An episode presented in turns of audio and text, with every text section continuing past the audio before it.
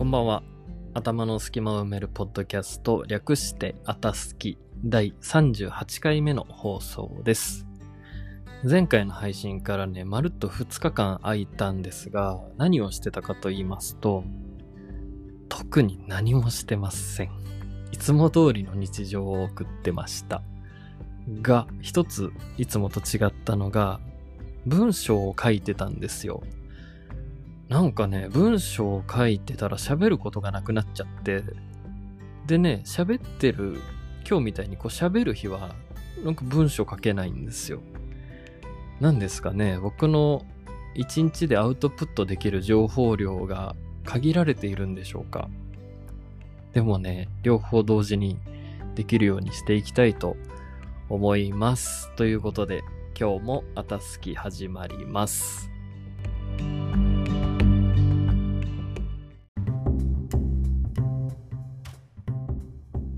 さあ、今日も記事をいろいろ見ていこうと思います。えー、フィードリーを開くといつもの通り、タイトルが気になるのはやっぱりこうクーリエジャポンということで、今日もクーリエジャポンの記事を取り上げていきたいと思います。えー、これはですね、どこかな？イギリスの BBC などなどを結構いろんなところが取り上げたニュースらしいんですが、コロナ禍で延期され続けた結婚式、ホワイトさんの運命の相手はクリスマスさん。初恋実らせロックダウン前に挙式。ほう。読んでいきますね。コロナ第2波に襲われるヨーロッパ。各地とも再び厳しいロックダウンに入っているが、そんな中を微笑ましいニュースが駆け巡った。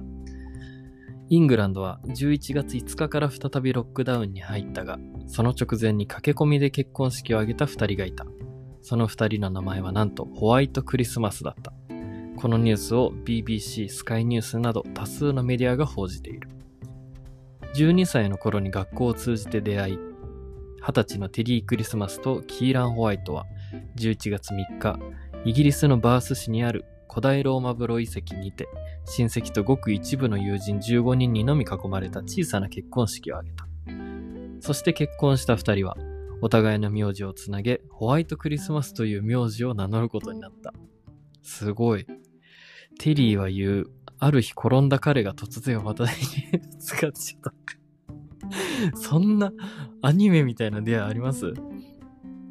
あの、奥さんの方ね、テリーさんが答えてるんですけど。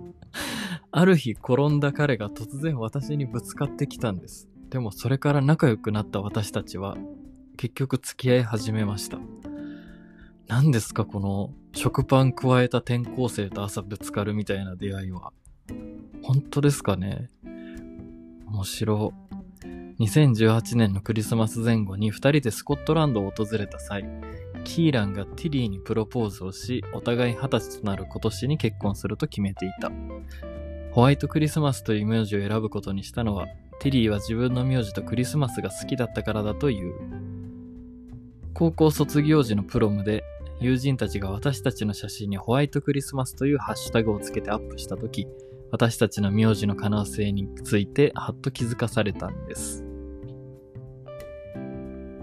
二人はもともと今年の7月にホテルでの結婚式を予定していたが、コロナパンデミックの影響で中止せざるを得なくなった。諦められなかった二人は一から計画を練り直し、政府の出す厳しいガイドラインに従った小規模な結婚式をすることにした。今回はなんとか二度目のロックダウンには邪魔されずに済んだようだ。なんとも微笑ましいニュースである。もうすぐやってくる結婚して初めてのクリスマスもコロナによる規制に負けずに楽しく過ごしてほしい。という面白い記事ですね。うん。ちょっともう出会いが面白すぎて。名字、ホワイトさん、まあ、日本語で言うと白さんってことですね。名字がクリスマスさん、すごいですね。へえ、ホワイトクリスマス。クリスマス。どんな感覚なんでしょう？日本人からするとホワイトさんとかクリスマスさんってすごい珍しい名字に聞こえるんですけど、向こうだとどれぐらいなんでしょう？斎藤ぐらいのレア度なんでしょうかね？だってホワイトさんってよくいますよね。ショーン・ホワイトとか。結構、ブラックさんとかブラウンさんも、なんでしょう、欧米、アメリカ、イギリス、色の名前の名字って多いですね。なんでしょう、日本の名字って例えば、ね、あの、なんでしょうね、まあ、藤原家から分家した人たちが、加藤とか佐藤とかなったり、で、農民だった人たちが、田村とか、田中とかなったり、いろんな由来の形がありますけど、このシンプルに色って、日本でいう茶色さん、白さん、黒さんって感じじゃないですか。日本ってあんまりそういう名字の付け方ないですよね。もっと言うとクリスマスさんに関しては、何でしょう？由来が、ちょっと調べてみますか。この海外の名字の由来って全然わからないですね。クリスマス、名前、由来。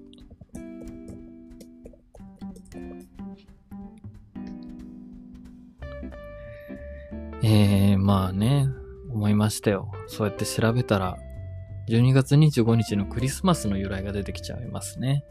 クリスマス、人の名前、由来。うーん。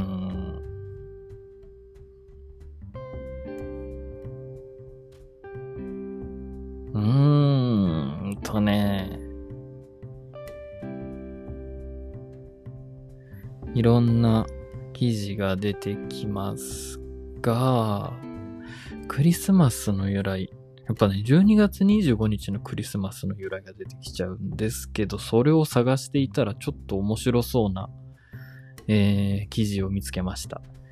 2020年最新版アメリカネーム人気ランキング発表。アメリカで人気の名前はと。これはニューヨーク便利帳っていうニューヨークに関する記事を書いてるブログですね。アメリカで人気のある子供の名前ランキング。これは2020年1月1日に発表されたんで、まあ去年ですね。2019年の赤ちゃんの人気名前ランキング。日本のランキングって毎年どっかで目にしますけど、アメリカのって見たことないですねっていきなりトップ3が全然なんか予想と違いました。皆さんアメリカの子供の名前ランキング何だと思います？いやもう僕はもういきなり男の子はジョン、男の子からいきますね。ジョンとかね、なんかウィルとか、マットとか、あとなんだろうな。まあ、マイケルとかね。いや、てっきりそういうのだと思ったんですけど、1位いきますよ。1位、ノアです。ノアの箱舟のノア。2位、リアム。3位、イライジャ。ちょっとトップ3がもう意外すぎません？ノア、1位がノアなんですね。ちょっとプロレスの団体しか出てこないんですけど、あの、ノアっていうね、プロレスの団体があるんですよ、日本に。1位ノア、2位リアム。あの、オアシスのね、リアム・ギャラガーとかがね、リアムですけど、イライジャはイライジャ・ウッドね。あの、ロード・オブ・ザ・リングで有名なイライジャ・ウッドとか有名ですけど、そんな多いんですね。えー、すごい意外でした。ノア、リアム、イライジャ。これでもアメリカ人も感覚的には、何でしょう。今の日本のランキングを大人が見て、えー、今こんな名前なんだって思うのと同じ感じなんですかね。あ、4位、5位はね、結構、あのー、お馴染みですね。そうでもないかな。4位、オリバー、オリバーね。5位、ジェームス。ジェームスは、なんでしょう？日本でいうケンタぐらいのポジションですかね。昔も今もあるよみたいな名前。6位、メイソン。7位、ローガン。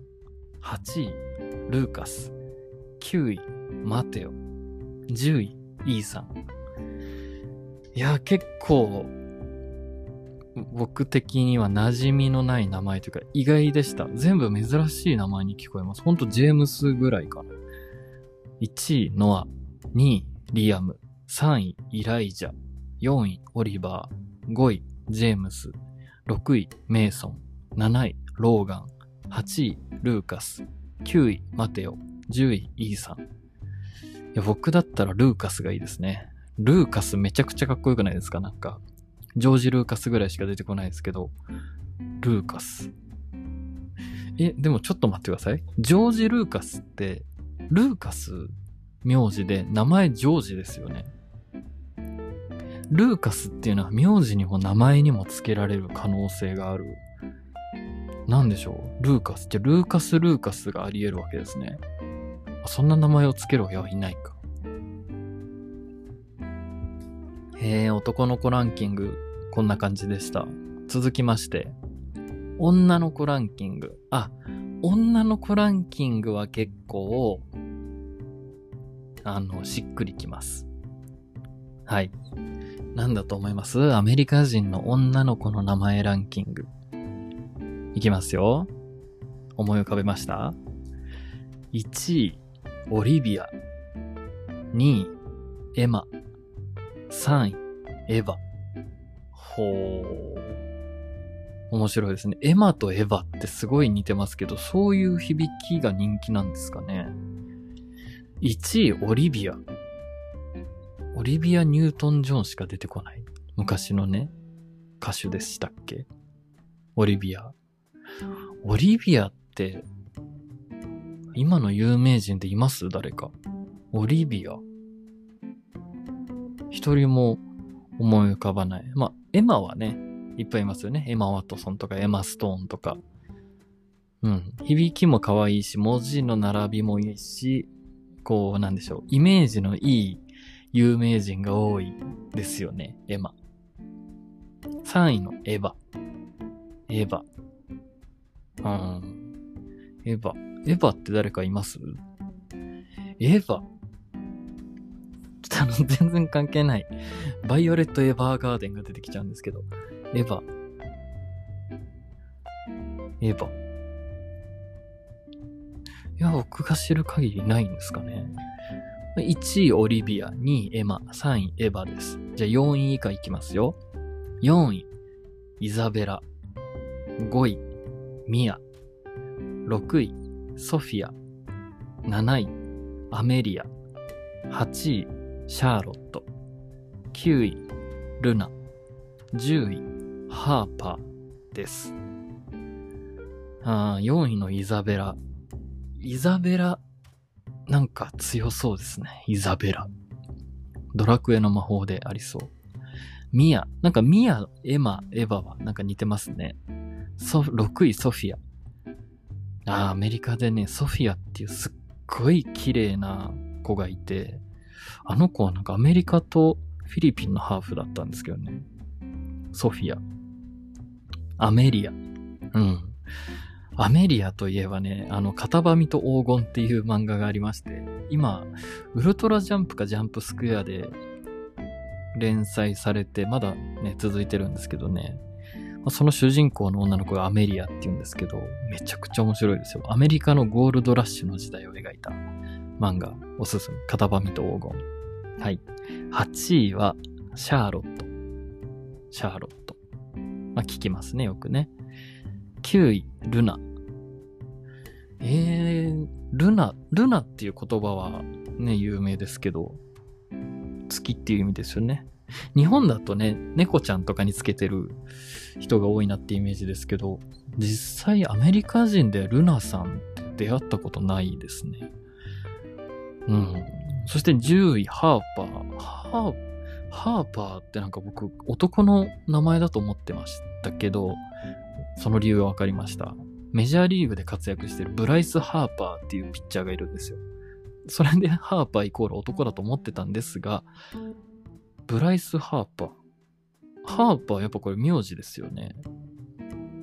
なんでしょうね。アメリカってこう名字で使われても、名前で使われてもどっちでもいけるみたいな言葉が多いんでしょうか。うーん。どうです？皆さんの予想は当たりました？女の子の名前ランキング、また1位から10位まで言うと、1位オリビア、2位エマ、3位エヴァ、4位イザベラ、5位ミア、6位ソフィア、7位アメリア、8位シャーロット、9位ルナ、10位、ハーパーでした。うん、女の子の名前だったら、僕はソフィア。いや、エヴァがいいですね。エヴァがいいです。エヴァにしました。はい。という、面白いですね、これ。うん。そして、アメリカの名前ランキング見たら日本の名前ランキング気になりません？ちょっと調べます。毎年ね、一回は目にしてるはずなんですけど、すぐ忘れちゃうんですよね。あ、これって明治安田生命が毎年出してるんですね。知らなかった。あ、名前に行く前に全、全国名字ランキング。あれ、僕の認識では1位鈴木だったと思うんですけど、いつの間にか佐藤が1位なんですね。え、ずっとそうですか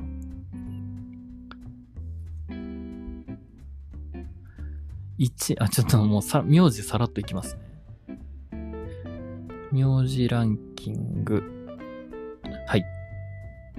1位、佐藤。2位、鈴木。3位、高橋。うん。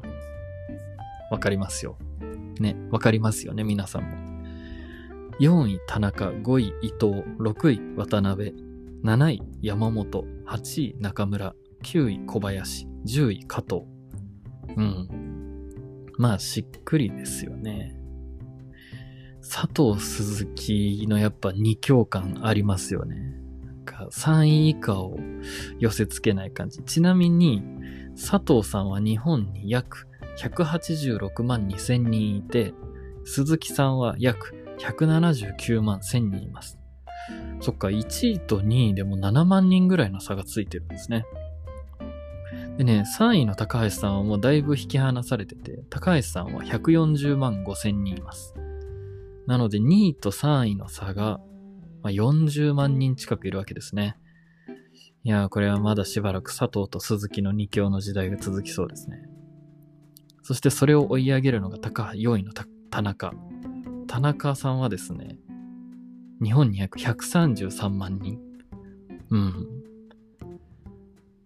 この辺はまあ上位4人は固定ですね。で、5位、5位から9位がかなり熾烈な争いをしてまして、4位田中、5位伊藤は30万人ぐらい差があるんですけど、えっとね、5位伊藤、6位渡辺、7位山本、8位中村、9位小林までが、だいたいね、4万人差なんですよ。4万人差の中に、伊藤、渡辺、山本、中村、小林が入ってます。接戦ですね、この辺。あの、もしこれ聞いてる方の中に、伊藤、渡辺、山本、中村、小林さんがいましたら、ちょっと多めに子供を産みましょう。あの、産みましょうって、こういうの政治家が言ったらすごい取り上げられるやつですよね。大炎上するやつ。へえ。で、10位加藤。11位以下。11位吉田。12位山田。13位佐々木。14位山口。15位松本。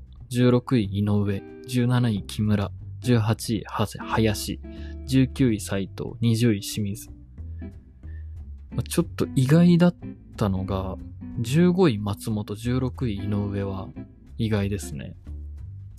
うーん。名前って面白いですよね。逆に、一番少ない。あ、すごいどうでもいいクイズ出しますね。僕今適当に、えー、指した順位の名字当てれた人は、なんかプレゼントします。はい。55位。さあ、日本人の名字ランキング55位は何という名字でしょう当てた方は連絡ください。日本人の名字ランキング第55位は小野です。当たりました当たった方にはあの、斧をプレゼントします。Amazon で買って送ります。一番逆にすごい気になるのは一番少ない名字。一番少ない名字は、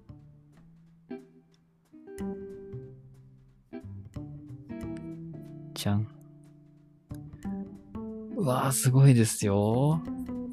少ない名字ランキング。あ、でも正確な人数はわからないみたいで、およそ日本に60人って言われる名字が、これどれぐらいあるんでしょう？パッと見る限り500個ぐらいありますね。およそ60人。そしてね、日本に60人ぐらいしかいない名字、ほぼ全部読めません。ほぼ読めないですね。読めそうな珍しいやつを発表すると、意外ですけど、沢松さん。沢松さんなんていっぱいいそうなのに、だいたい60人ぐらいらしいですよ。小伊藤っていう人がいます。ちっちゃい伊藤。伊豆の伊に富士で伊藤。伊藤さんあるじゃないですか。小伊藤っていうちっちゃい伊藤が約60人。ちっちゃかったんですかね、伊藤さんの中でね。えー、なんか結構ありそうな名前が。ただの僕が読めないので何とも言いようがないんですけど。すごいですよ。金氏筋氏なんて読むんでしょう。筋肉の筋に師匠の師という、金氏さん？約60人。あ、僕ちょっとこの名字嫌ですね。虫壁さん。あの、昆虫の虫に、お家の壁ね。で、虫壁さんっていう人がいますね。うん。春吉さん。磯橋さん。なんか全然いそうな、溝際さん。たまにすごい神々しい名前の人とかいますよね。僕が昔本当たった一度お会いした方で、幸福亀次郎さんっていう方がいまして、すごくないですか？幸福亀次郎ですよ。幸福って本当にあの幸せに福。で、名前が亀次郎で、社長さんなんですけど、もうなんかその名前だけで会社うまくいきそうですよね。幸福さん。幸福さんはね、確か当時聞いた時ね、日本に200世帯ぐらいあったはずなんですよ。珍しい名字。いや、本当にね、ちょっと読めないのばっかりですね。多分、名字ランキングとかで調べるとすぐポンって出てくるので、興味ある方は、えーぜひぜひ見てみてください。てか、こうやって考えると、名字って4万種類、ここに表示されてる限り4万種類あるんですよ、名字が。すごい、そんなにあるんですね、4万。じゃあ本題に戻りましょうか。僕はもう本題が何か忘れかけてたんですが、日本の、えー赤ちゃんの名前ランキングを調べてましたね。はい。あ、面白いですね。漢字ランキングと読み方ランキングが違います。そっか、これは漢字の文化だからですね。アメリカだと読み方と文字一緒ですもんね。さあ、えー去年の赤ちゃんのランキングですね。名前が多かった順。いやーすごい、ちょっと今びっくりしました。想像と全然違いました。やっぱあの、さっきのノアとかイライジャとかってこんな感覚なんですかね。えー、えー、ちょっとこれ男の子女の子1位から順番に発表していきますね。すごい似てるんですよ。まず男の子のランキング1位。レンです。レンくん。多分レンくん。これ読み方が書いてないんですけど、多分レンくん。うん。あれ、この漢字って他の読み方ありますっけ？あの、ハス、ハスの葉のハスっていう字ですよね。念のため調べます。あ、そうですね。ハスの葉のハスです。って書いて、レンくん。ハス？ね。ハスくんじゃないですよね、さすがに。でね、女の子の1位が、リンちゃん。凛としたっていう言葉の時に使うあのリン。なんか面白いですね。男の子レンくん、女の子リンちゃん。なんでこんな去年の日本人はラ行とんの組み合わせを求めたんでしょうかうーん、不思議。でね、男の子の2位。これなんて読むんでしょうね。でも学校の先生とかこんな感じなんでしょうね、今。太陽のように羽ばたくって書いて、陽章？なんて読むんだろう。全然わからない。なんて読むんですか、これ。陽、ちょっとし、これは Google 先生に聞きますね。えーこれ小学校の先生とか、大変ですね。え、これで、春と、ひなと、秋とって読むらしいです。春ととか、ひなたとか、光る、ひな、いや、ちょっと無理がありません？太陽のように羽ばたくっていう二文字で、読み方いっぱいあって、春とひなた、光る、ひなと、ひゅうが、ひろと、ゆうとって。ちょっと、先生泣かせですね、本当に。でも、春とが一番多いみたいです。えーそして、女の子のに、これも同じ字が使われてて、太陽のように、青いっていう字で、なんて読むんですか。本当に、全然わかんないですよ。太陽のように、青い、青いっていう、今ね、ちょっと Google 先生に聞いてますんでね。ちょっと待ってください。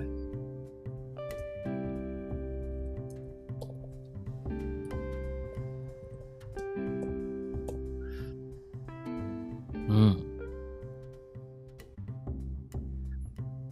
ひまり。まさかの。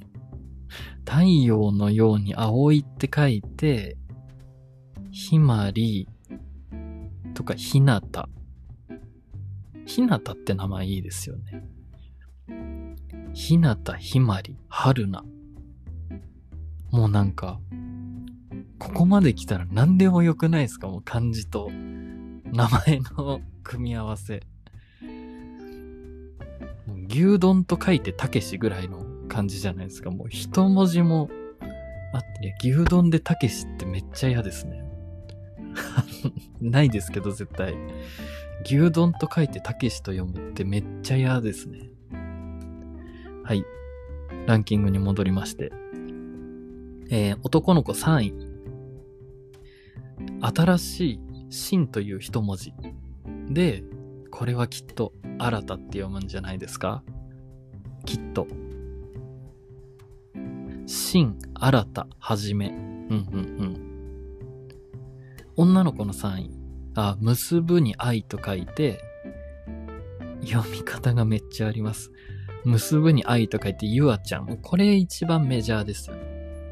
ゆあちゃん、ゆいちゃん、ゆなちゃん、ゆのちゃん、ゆめちゃん、ゆらちゃん、めいやちゃん、ゆいやちゃん、ゆいなちゃん、ゆうあちゃん、ゆうかちゃん、ゆうなちゃん、ゆみちゃん、えなり。今、ちょっとえなりって呼んじゃったんですけど、カタカナで読み仮名が書いてあるんですよ。ゆがえに見えてえなりって呼んじゃったんですけど、ゆなりです。えなりじゃないです。女の子の名前ランキング3位はゆなり、ゆなりです。ゆ、ゆうな、ゆま、いろいろありますね。はい、男の子4位。みなとくん。もしくは、そうくん。かなでくん、かなたくん。あ、友達の子供確かこの名前でしたね。えー、女の子の4位。あんずの一文字であんちゃん。あんちゃん、ももちゃん。あんずちゃん、あんなちゃん。うん、これも読み方ありますね。第5位。ああ、えー福士蒼太くんのそう。一文字で、青とか、空とか、青いとか。これもね、知り合いにいますね。女の子の5位は、つむぎちゃんです。おーなんか、こうやって見ると、昔々の名前ですね。新しい名前に見せかけて、つむぎちゃんとか、あんちゃんとか、そうくん、まあ、かなでくん、かなたくんとか、新しいっぽいけどすごい日本的な名前ですよね。面白いなぁ。ちょっと、ちょっとえなりが引きずっちゃっててまだすいません。でね、読み方ランキングはまたちょっと変わるんですよ。面白い。えー、男の子読み方ランキング。第1位、ハルト。2位、ソータ。第3位、ミナト。第4位、ユート。第5位、リク。うーん。ハルト、ソータ、ミナト、ユート、リク。面白いですね。こうやって見ると、漢字で1位、2位、3位、ランキングトップだった名前の読み方はないんですね、この中に。不思議だ。えー、女の子、読み方ランキング。1位、メイ。2位、ひまり。3位、花。4位、りん。5位、さくら。うん。メイ、ひまり、花、りん、さくら。やっぱ女の子の、まあ、勝手なイメージでかもしれないですけど、いや、そんなことないですね。春を表す漢字の読み方多いですね。めい、ひまり、花、りん、さくら。うん。やっぱお花のイメージなんでしょうね、女の子。いや、面白い。めい、ひまり、花、りん、さくら。めいちゃん。ああ、めいちゃんいますね。めいちゃんこれ聞いてます、多分。めいちゃんなんて読んだこ、読んだことないですけど。めいちゃんいますね。ひまり。ひまりちゃんはいないか。はなちゃんいますね。はなちゃん、聞いてる？はなちゃん。はなちゃん。はなちゃん、何歳になったんでしたっけ？あれ、はなちゃん何歳 ?4 歳 ?5 歳？きっと聞いてます。はなちゃん。えー、4位、りん。りん、りんちゃん知らないな。5位、さくら。さくらちゃんいますね。はい。さくらちゃんもいます。えー、ちょっと逆に男の子ランキング。はると、そうた、みなと、ゆうと、りく。一人も知り合いにいません。男の子の方が時代とともに名前が変わってるんでしょうかね。いや面白い。名前ってね、面白いですよ、本当に。あの、人生変えようと思ったら、家を変えることと、仕事を変えることと、名前を変えること、この三つが大事だと、僕が勝手に言ってるんですけど、中でもね、やっぱ名前を変えるってすごい大きいですよ。僕も一回名前変えてるんですけど、本当にね、人生が変わりましたね。まるっと。180度変わりました、本当に。面白かった。日本とアメリカの名前ランキングをいろいろ見ましたが、皆さんいかがだったでしょうか？これでも、まだ日本とアメリカの名前だから馴染み深い感じでしたけど、他の国のもちょっと見てみたいですね。またいつかやりましょう。